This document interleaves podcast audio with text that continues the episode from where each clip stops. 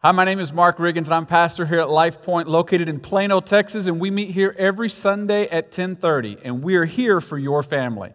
I hope today's message is an encouragement to you. Therefore, the Lord Himself will give you a sign. The virgin will conceive and will give birth to a son, and will call him Emmanuel. Isaiah 7:14. This is our new memory verse for the month of December. So, would you stand with me? It'll appear right here, which means you get to read it for the first time together and you'll have it memorized by the time we're done with the month. But say it out loud with me today, church. Therefore, the Lord Himself will give you a sign. The virgin will conceive and give birth to a son and will call him Emmanuel. Isaiah 7 14. Let's pray. God, we thank you for this promise to be with us. You are here in this room today. We welcome you here. May we hear from you, our Creator and Lord, I pray. In your Son, Jesus' name, amen. Be seated if you would. Now, one of the things about Christmas is if you think of presents or gifts when it comes to Christmas, then you might even think all the way back to when you were a kid. And here's the memory I want to bring up for you what is the most disappointing Christmas present you ever received when you were a child? How's that for a way to start off today? I'll tell you mine and then I'm going to ask you to share yours.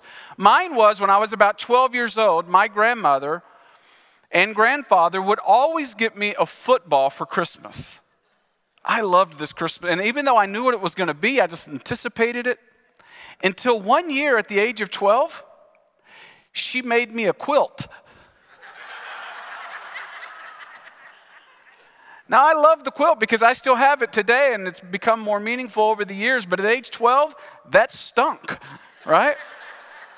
So here's what I want you to do take 15 seconds and ask the person beside you what was, when you were a child, the most disappointing Christmas gift you ever received. Go ahead.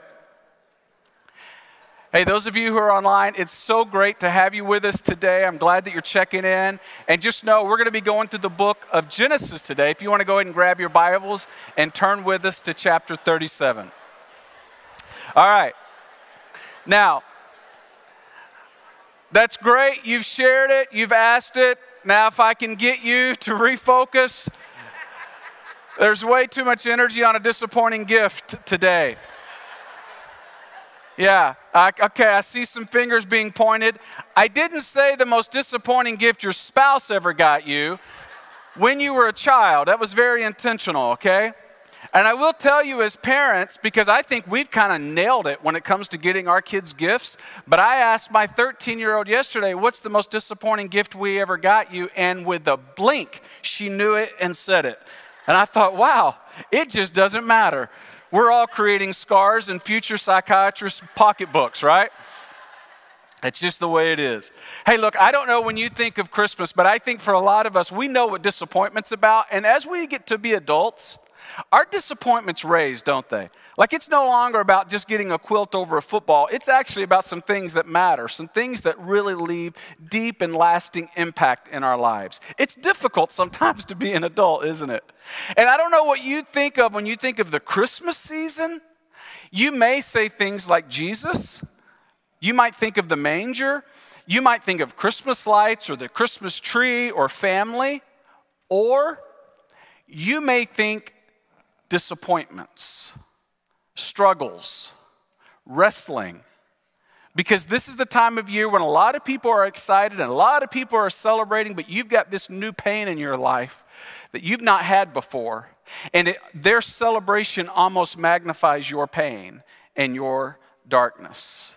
Because this just might be the first year without someone special in your life.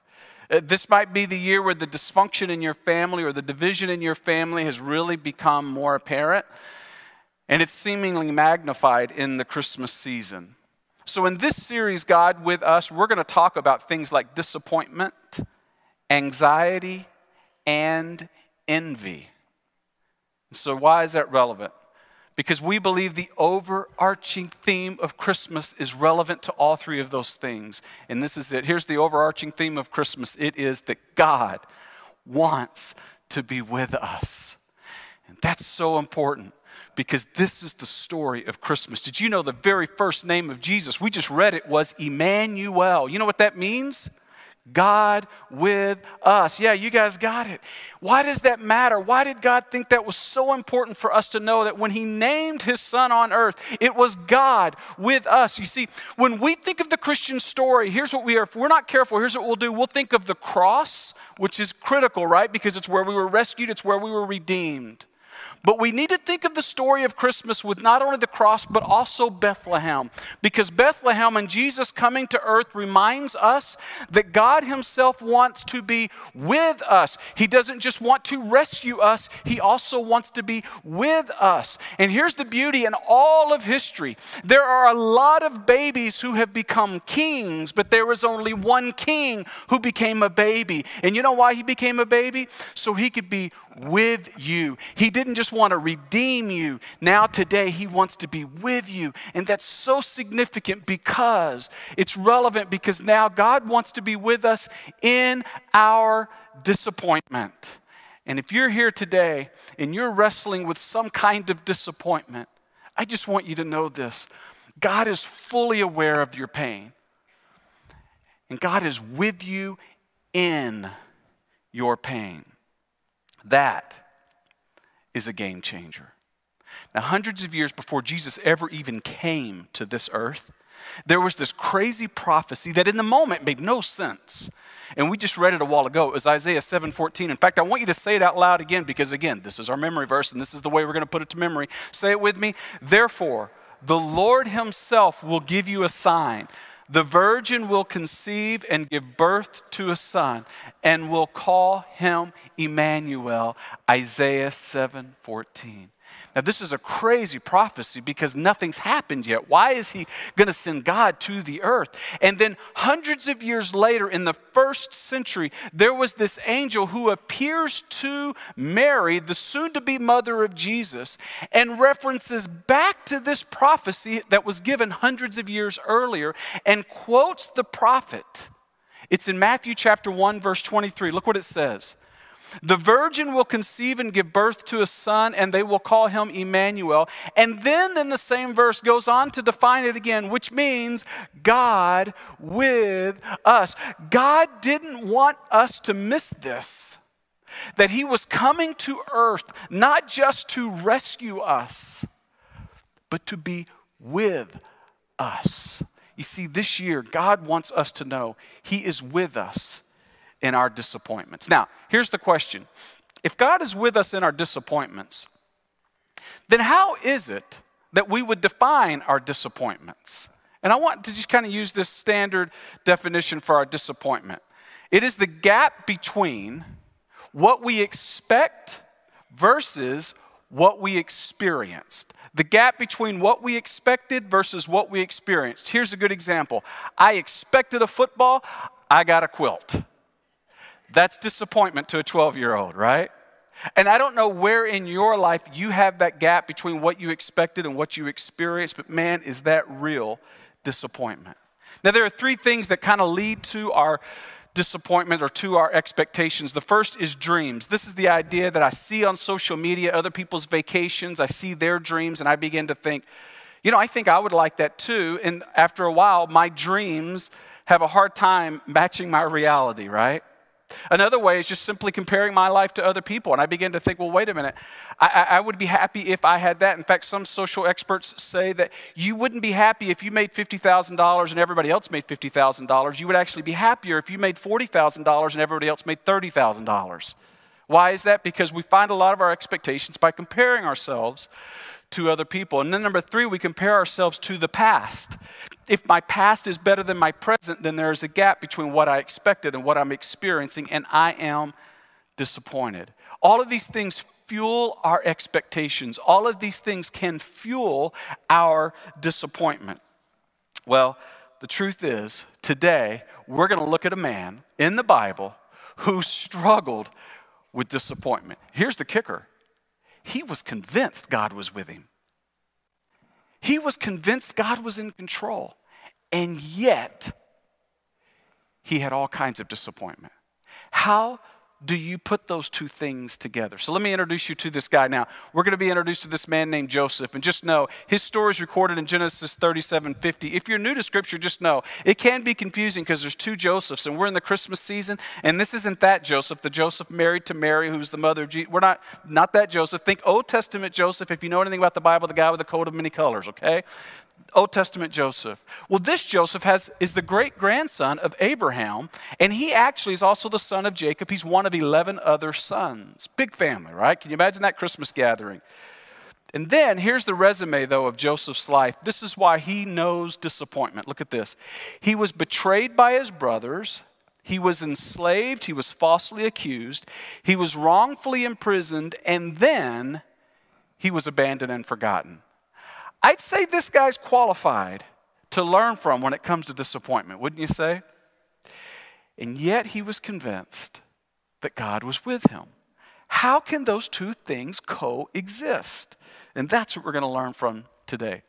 Because sometimes, like Joseph, we don't experience quite what we expected. And, and, maybe you're here, and if you're honest, this is your story. You thought your health would be better than it is right now.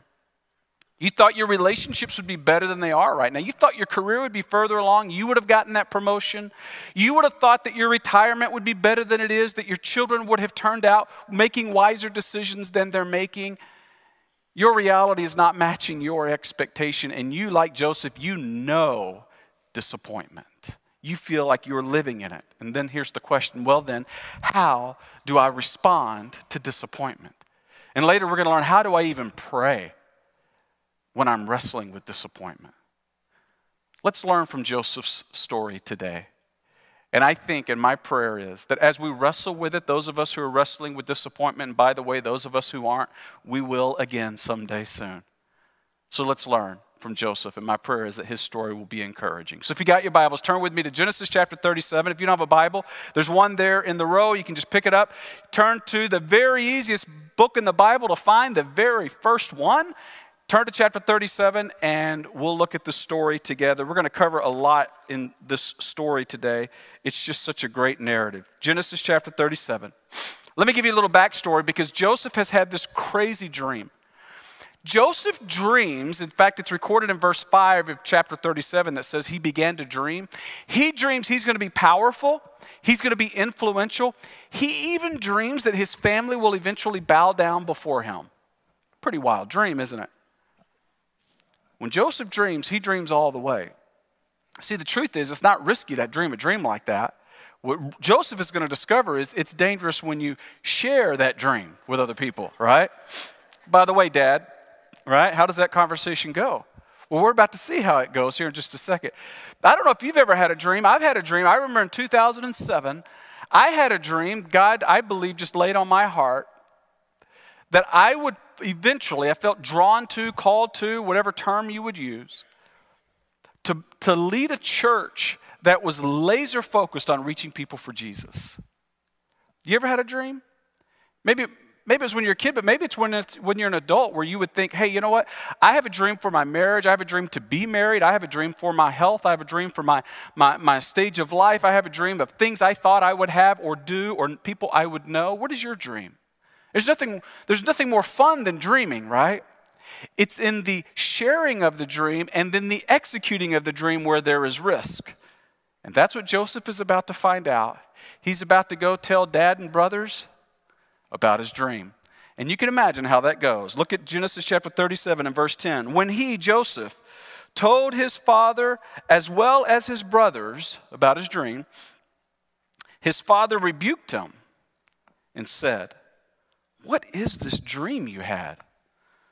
Will your mother and I and your brothers actually come and bow down to the ground before you? His brothers were jealous of him. I would guess so.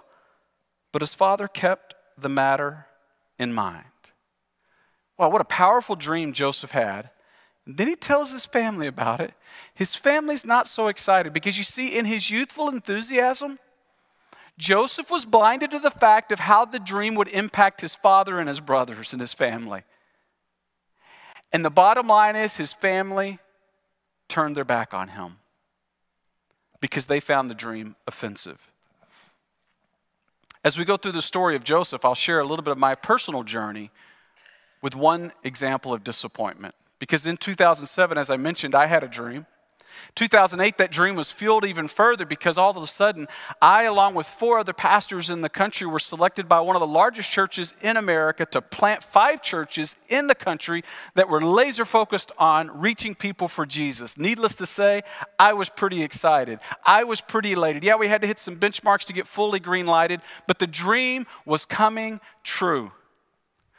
So, with that joy and maybe in my youthful enthusiasm, I was blinded from the impact that my news and my dream would have on my pastor. See, I was going to start the new church in the same town, which was our hometown, and I saw that as an opportunity for a partnership. My pastor saw that as an opportunity for competition. And so he objected and he fired me. And I'll remember that moment where I said, God, you told me to do this. I'm convinced. Did I misunderstand you? Are you paying attention? What happened when I follow a dream and it leads to greater disappointment? Like Joseph, after sharing my dream that I was certain God had given me, I felt betrayed and turned on by those who were closest to me. Ever been there? Ever dreamed a dream for your life, for your career, for your family, or for your future? And then you share it with the people closest to you, and instead of supporting you, they seem to fail you or even turn on you. You see, sometimes it's hard to figure out what good could come from this. What in the world, God, are you up to? Are you still in charge? Are you still with me? If this could happen, sometimes it feels like random, pointless disappointment, doesn't it? Well, here's the true story for Joseph it's about to get worse. Look down at verse 16, or rather, verse 19. Verse 19, he approaches his brother. Remember, he shared the dream, they've turned on him. They see him coming and they say, here comes that dreamer. now they've labeled him. They're sort of gone beyond ridicule. Now it's becoming bitterness. Now it's even becoming hate, we're going to see. Here comes that dreamer, they said to each other. Come now, look at this. Let's kill him. Wow. It's not like let's ground him. Let's kill him and throw him into one of the cisterns and say that a ferocious animal devoured him. And then we'll see what comes of his dreams. Well, that's some bitterness, isn't it? Dreams don't come true if you can no longer dream, right? That's what they're thinking. We'll show you, Joseph. Well, now you skip two, and the, apparently they have like a moment of consciousness. Look at verse 27. It says, Eventually, one of the brothers kind of wised up and thought, you know what, instead of killing him, we can actually sell him and make money. We can sell him into slavery and we can actually make money on this deal. So he says, come, let's sell him to the Ishmaelites, which would take him to Egypt for, and sell him into slavery. And let's not lay our hands on him. And here's the moment of consciousness. Look what it says. After all, he is our brother, he is our own flesh and blood. And so his brothers agreed. Isn't that just a beautiful moment of sibling camaraderie? Let's not kill him. Let's just sell him into slavery. After all, he's our brother. Isn't that beautiful? Don't you hope that for your children? All right. So we fast forward the story to Genesis chapter 39. We go to verse 1 because now Joseph is enslaved. What's happening to Joseph now? Well, his story just gets worse. Look at verse 39. It says, Now Joseph has been taken down to Egypt. Potiphar, an Egyptian who was one of the Pharaoh's officials, he's the captain of the guard, bought him from the Ishmaelites who had taken him there. So now he is enslaved. But Look at this next verse, and I want you to just read that first part out loud with me. Say it with me. The Lord was with Joseph. Now, I feel all kinds of conflict when I read that because it seems like his life is getting worse, but Joseph is convinced that God is with him. God is with him. Now, the question is, but is it helpful that God is with you? Can you coexist the idea of God's presence with my disappointment and my seemingly increasing disappointment because I can't help but think there was one thing I know Joseph can see. Last night I was sleeping in my own bedroom And now I'm in Potiphar's house and I'm a slave. And I am no longer free to do what I want. I am purchased by this family to serve them, and my family has betrayed me. He can see his disappointment. And isn't the way our mind works exactly like that? In fact, when you have a front row seat to your own disappointment, it's hard to see anything other than your disappointment. And that's where Joseph is. He can see his disappointment. He looks around, and there it is. And guess what? It only gets worse. Because eventually Potiphar's wife begins to make advances on Joseph and is trying to seduce Joseph, and Joseph refuses her advances. Her being uh, feeling humiliated and bitter toward him taking the high road. Look how she responds in verse 16. She kept his cloak, Joseph's cloak, beside her until his master came home.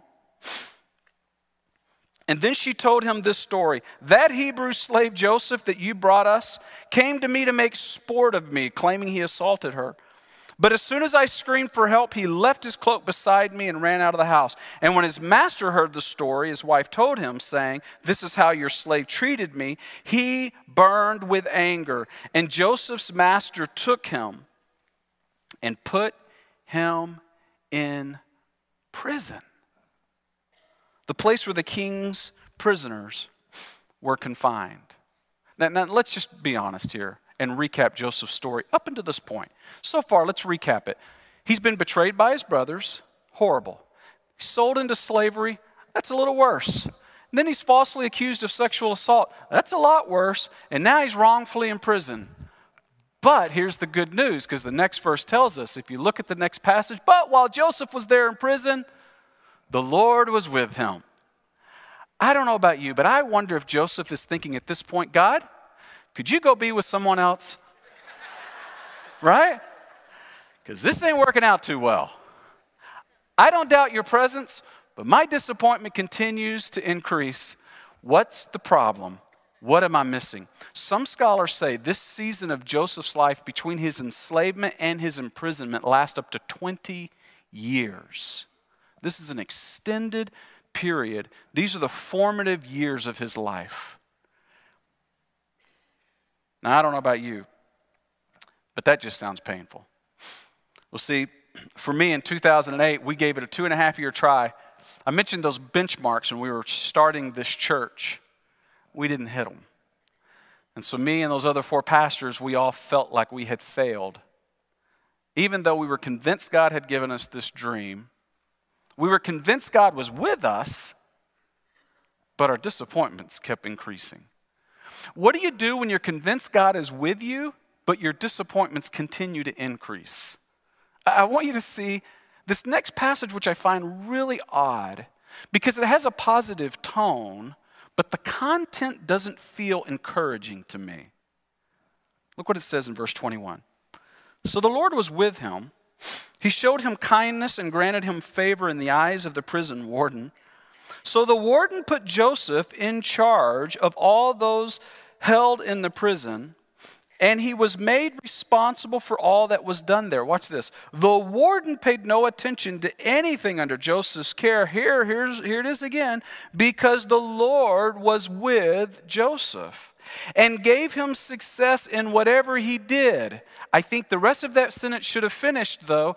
Gave him success in whatever he did in prison. Yeah, here's the. I'm reading that, and up until now, I'm thinking, okay, so God with us means that you get to be a prison boss. Any takers? Anybody go, okay, if God's with us, I'm going to end up in a dungeon for 20 years for something I didn't do. Anybody want to just jump on that bandwagon? And here we it sounds like it's a positive thing. God is with us even in this prison. Joseph finds himself there. And I wonder, is this what Isaiah meant? In his prophecy in 714 when he said, "The Lord himself will surely give you a sign.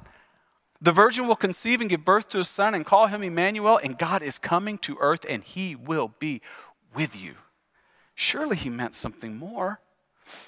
I know for our family, after our church closed, we packed up and moved 1,300 miles west to a city called Ventura, California, and it was exactly where God wanted us to be with people who made a deep impact in us that'll last a lifetime. But it was a long way from family, and it still wasn't the vision that we had in 2007. So there were a lot of unanswered questions that we had at that point.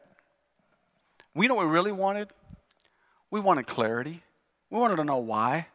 The question sometimes we never get the answer to. And this is where Joseph's story is about to take a turn. And he is about to receive clarity. In fact, we're going to fast forward quite a bit here because Joseph's story is so powerful. If you know it well, eventually he gets freed from that prison in a miraculous way. He ends up being seen as such a wise man that the man in charge, Pharaoh, puts him in the number two seat over the entire nation. And then, in a crazy set of events, there is eventually a famine throughout the entire region, and neighboring nations come to Egypt for food, including the nation of Israel, including his own brothers, come to Egypt seeking food. And guess who is in charge of the distribution? Distribution of the food but Joseph. And Joseph realizes that he is actually saving his brothers, he's saving his family. Here's what's fascinating when Joseph begins to eventually connect the dots Joseph realizes that he is saving his family because he was put into a prison where he was eventually discovered by Pharaoh. He was put into a prison because he was falsely accused by Potiphar's wife.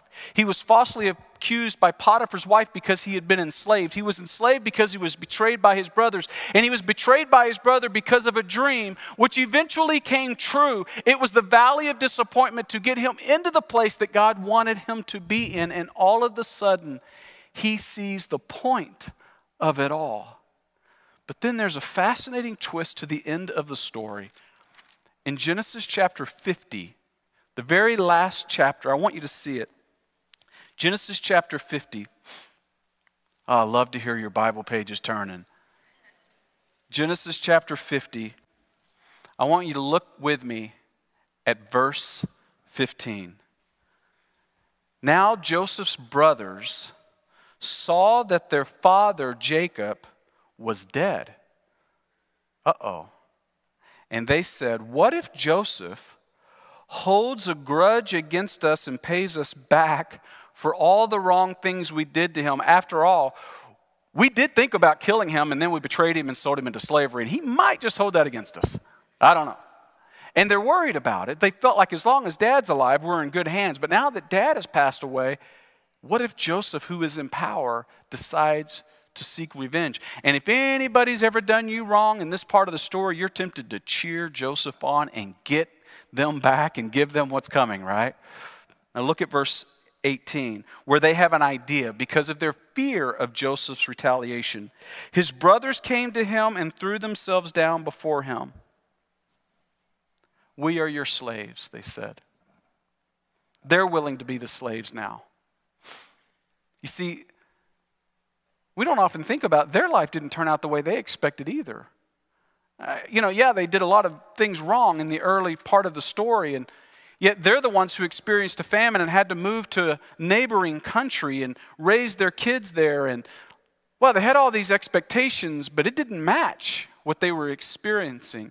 And now they're going to end the end of their life bowing down to the one who they betrayed and feared the most. And it's because they come into that moment so disappointed that there's one person in the room, Joseph, who has an opportunity to encourage the disappointed one, to show them God's grace. And this may be applicable for some of us in the room today who maybe don't have a huge disappointment that we're wrestling with in our own life. And that may be the very opportunity for you to find the disappointed ones and show them God's grace knowing that we've been there and we will be there again. This is the battle. This is how we help each other through those valleys. Watch Joseph's response, verse 19.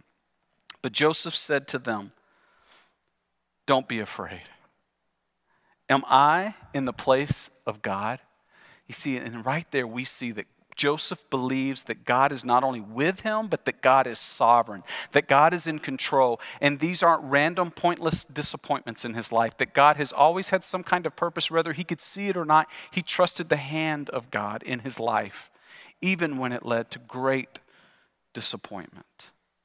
And now, for the first time, we realize that Joseph did connect the dots, that Joseph did find the point in his disappointment. Because look at verse 20. It says, You, brothers, you intended to harm me. Oh, but God intended it for good, to accomplish what is now being done. What is now being done? The saving of many lives. I can't help but think in Joseph's life through those years that this fill in the blank went through his mind over and over. What is the point of my decades of disappointment. When he's laying there in Potiphar's house at night in bed, do you not wonder if he had to have wrestled with this one? When he was there in the dungeon at night for all those years, if he didn't night after night all alone think, what is the point of my decades of disappointment? If he's sitting there feeling forgotten and abandoned by his own family, he's wondering, what is the point of my decades of disappointment? And yet he kept resting somehow in the fact that God was with him. And in the end, we finally discover that his point of the disappointment is the saving of many lives, that there was a point to it all. And he got to, in his own lifetime, discover and enjoy what God was up to. Now, after that crazy vision that God gave me in 2007, the disappointment that followed, and then the 10 years that we lived in California as a family. Back in March of this year, God brought our family right here to Life Point Church. A church that is laser focused on reaching people for Jesus. And the fact that, yeah, amen.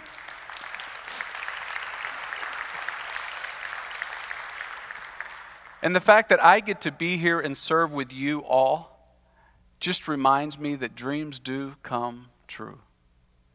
But I will tell you this for 14 years, this was the blank in my life. What was the point again of my deep disappointment? Right? And a lot of us never get to fill that blank in. I bet you ask that question from time to time. Joseph spent decades some will never know. In fact, we see that in Hebrews where Paul says many died never knowing the promise. They never got to see the fulfillment. You see, faith, and this is where it's dangerous because this is the tempting thing to fill in the blank. Faith is not filling in that blank. Faith is trusting God when I can't fill in the blank. Faith is saying, God, I know you're with me, and because you're with me, I know you're in charge, and there's no such thing as me being the victim of random, pointless disappointment. You have a purpose that I may not understand. And there are things I don't know that you do, and I will trust you even when there's no answer for the blank. God's in control. Here's the bottom line because God is with you, because God is with us, it ensures that there is an unseen point to my seen disappointment. I have no trouble seeing the disappointment. I just can't see the point behind it. But because God is with us, there is an unseen point. I just have to trust God with it. He can see it all. I have a very limited view. So, how do I pray? How do I pray in the end? Let me tell you how you're tempted to pray because you're like me. This prayer. Why me? Right? That's the first thing, and that's the most natural response. But you and I know there's a much better way that keeps us from getting stuck. How do I pray during my disappointment? Let me give you three thoughts. Would you ask God, am I focused on my disappointment or on your presence? Second, would you pray, God, even when I don't see you or the point behind this, help me to trust you even when there's no answer to the blank. And then finally, would you really be courageous enough, if you're not wrestling with disappointment right now, to say, God, will you show me someone I can point to your presence? Just like Joseph did his brothers. Now, I want us to end by doing something a little bit different today because what I know for sure is in a room with people, this many people, there is a lot of disappointment represented in this room. We're in a broken world, and life can be hard. And we come together in a room like this, and we are reminded, if nothing else, we are not alone. God is with you, and God's people are with you. And so this will take a step of courage, but I'm going to ask you to take it. Today, if you are wrestling with some level of disappointment this Christmas season, in a minute I'm going to ask you to stand and I'm going to pray for you as we begin this season that you would experience His presence like never before. And I know there are many of us in that place. So if you have any disappointment in your life, would you just right now, would you just stand where you are so that I can pray for you and lift you up before the Father? Would you just stand? Yeah, many of you. Go ahead, just stand right now where you are.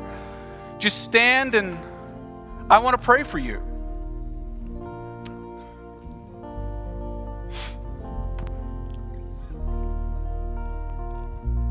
Now, what I ask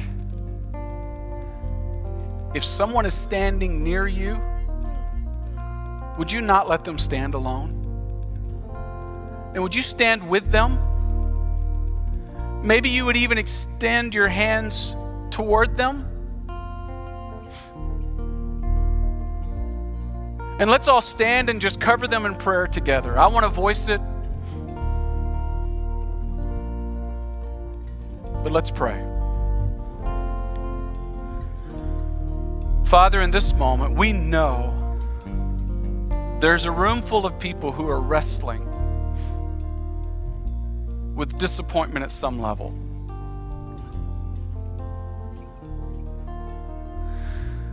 God, we know you are in charge. We know you are in control. And we are so thankful that you are with us. Lord, I have no idea what the possible reasons could be for the disappointment that's here. God, give us a sense of your presence. Lord, give us a sense of your love and your empathy. To understand how deeply you care for us, how intimately you walk with us. You tell us that you are near those who are crushed in spirit, that you are near those who are brokenhearted, that you walk through the valley of the shadow of death that you are with us and that your rod and your staff, they don't correct us, they comfort us. God, help us to experience that this season. And though it's tempting to focus more on our disappointment, may we, like never before, embrace your presence. I pray, Lord, that you would encourage hearts in this room with your presence, the promise of your presence. I pray this blessing over each and every one. In Jesus' name I pray. Amen.